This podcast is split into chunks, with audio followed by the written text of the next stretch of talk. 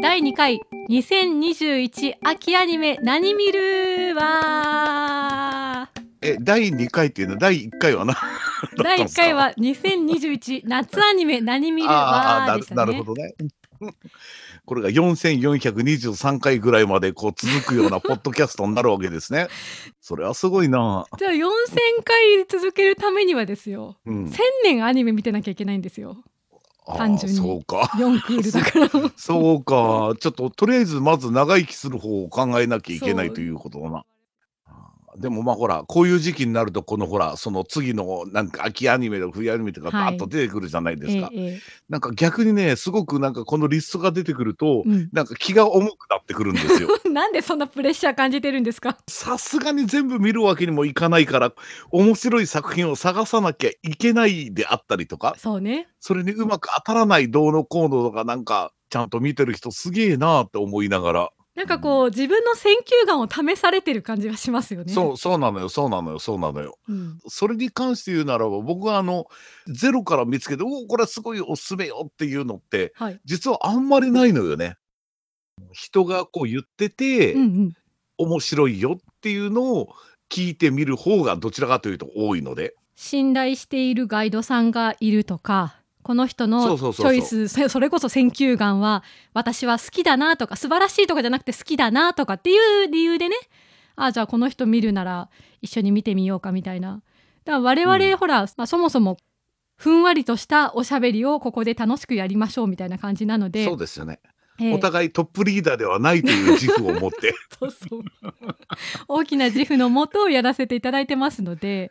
今回も今年の球団はどこが強いかなぐらいのプロ野球予想みたいな感じで聞いていただけるといいですね。アニメに限らずだけれどんうん映画もそうだし、音楽もそうだけれども、やっぱなんて自分のこう信頼するソムリエが近くにいるっていうのはとても大事なことよねなんいやかもうどの分野にもソムリエがいるっていうのは私の一つの理想ですけどね。だからひょっとしたらどちらかというと例えばまあこのポッドキャストなんかもそうだけどこういうふうにワイワイ話しながら、うんうんあじゃあそれ面白そうだなっていうのが好きなんだなっていうのはすごく思いますよ。私もどちらかというときっとそうなんだと思い ます。いかにトップじゃないかっていう。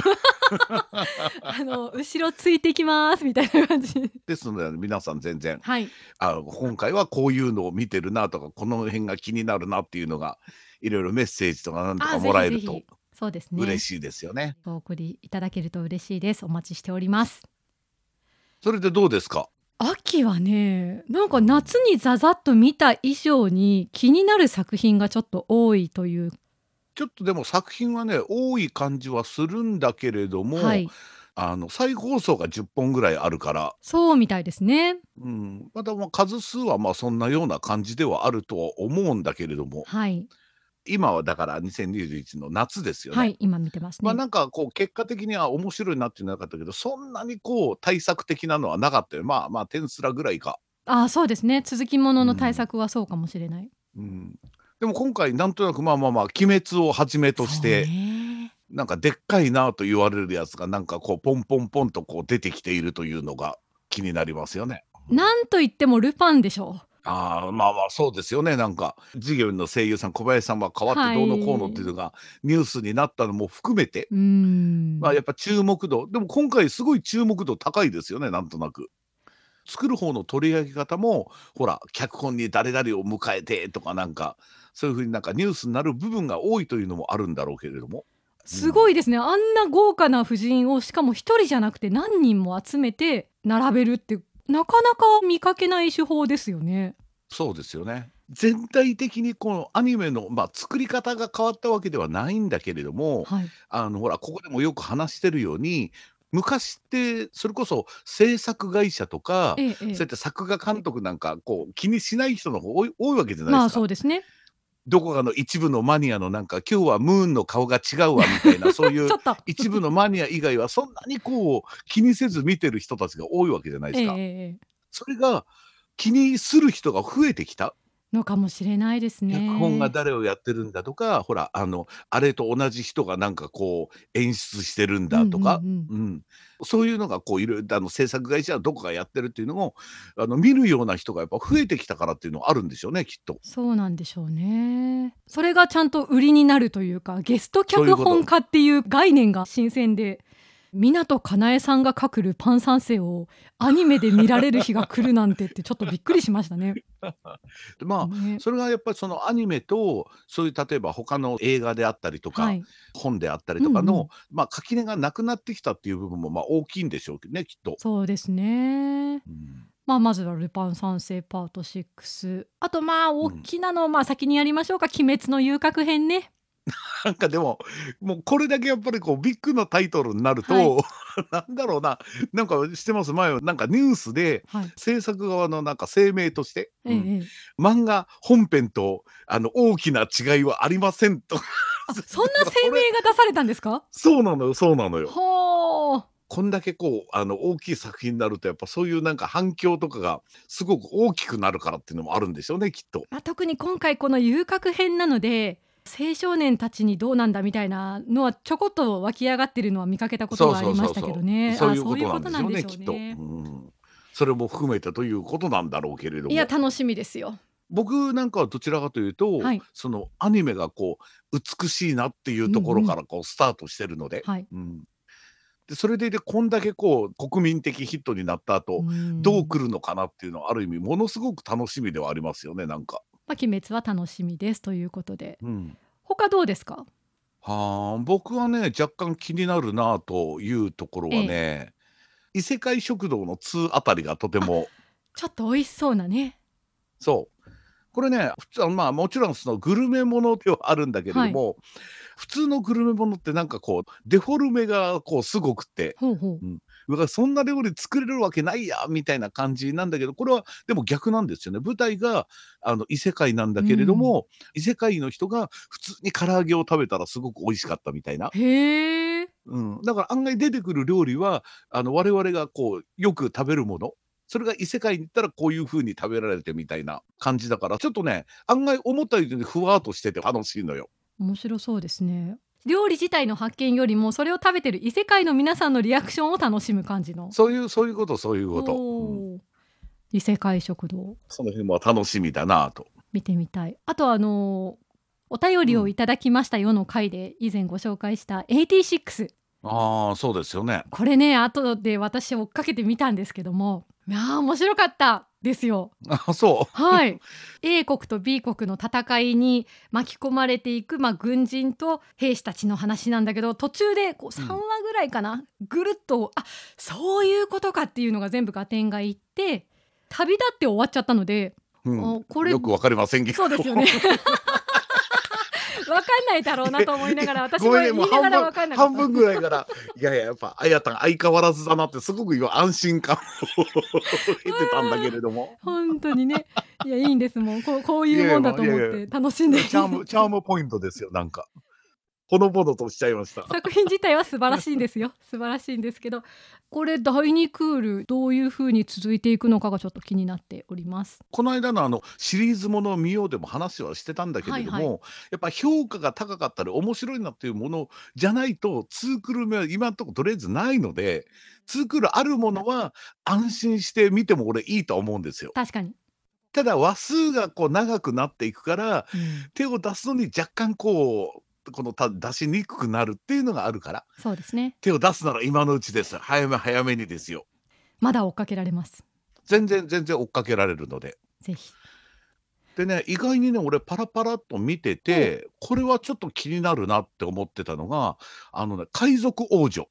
ほうほうほうほうほう私も見ましたね予告編我々がよく言ってるあの制作会社はいではい探そうみたいなあれでこれねプロダクション IG なのよ。うんそうでしたねうんなんかなのでやっぱりあのプロダクション IG でも確かに外れはないですからね。うんあとはね主題歌があのあの純なってあのワルキューレのほうそうジュナさんはワルキューレのメンバーでしたねでもそうなのよだから純奈はまあもちろんワルキューレのメンバーなんだけどあのあの一人でもすごくあれしてますからねうーん昔もあのほら魔法使いの嫁の主題歌ああれジュナさんでしたっけそうなのよそうなのよだからやっぱ歌すごく良いのよ。うん、よかった。魔法使いの夢は素晴らしい作品ですね。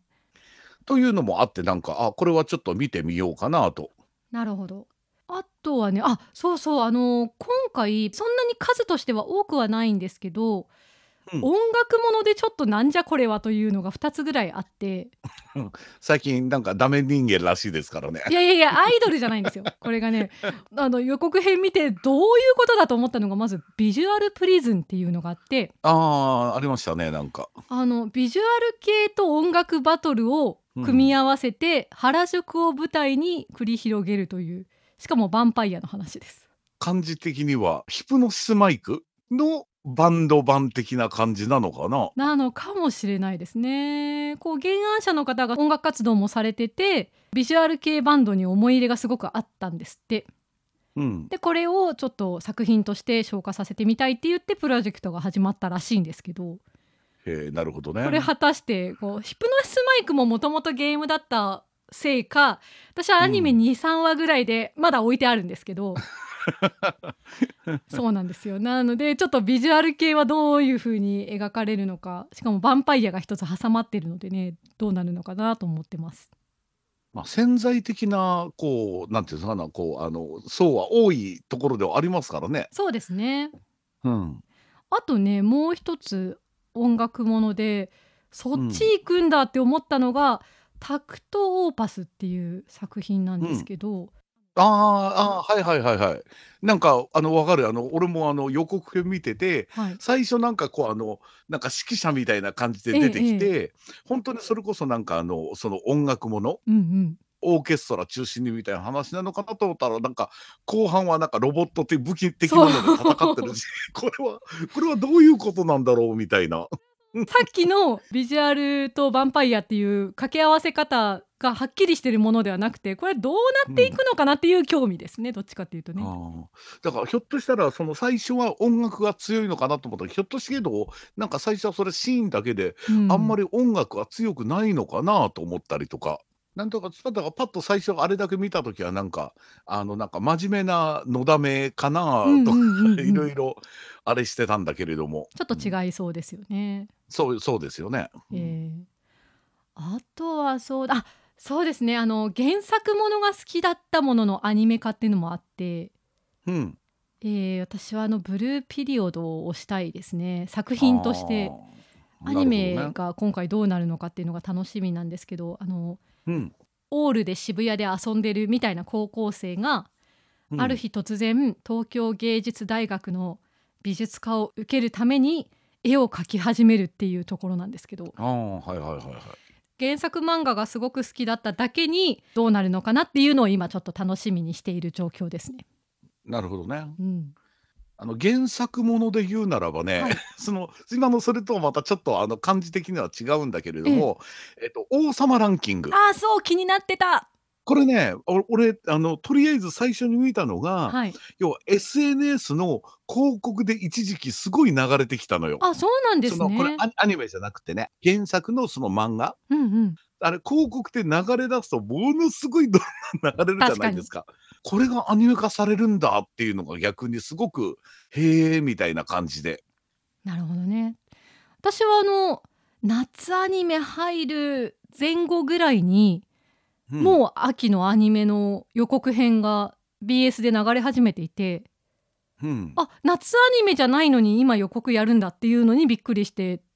あとはそのビジュアルが可愛いあなーなとるかほどってねいうことでしたけどねうん富士のあのノイタミナだしここもやっぱ外れがない枠ではありますからねノイタミナ枠というやつですねちなみにオープニングテーマはキングヌーでエンディングテーマは山ですおそうですか力入ってますね力入ってます ね売れっ子の 2, 二組っていう感じですからね、そうですね、ね原作ものもう一個言っていいですか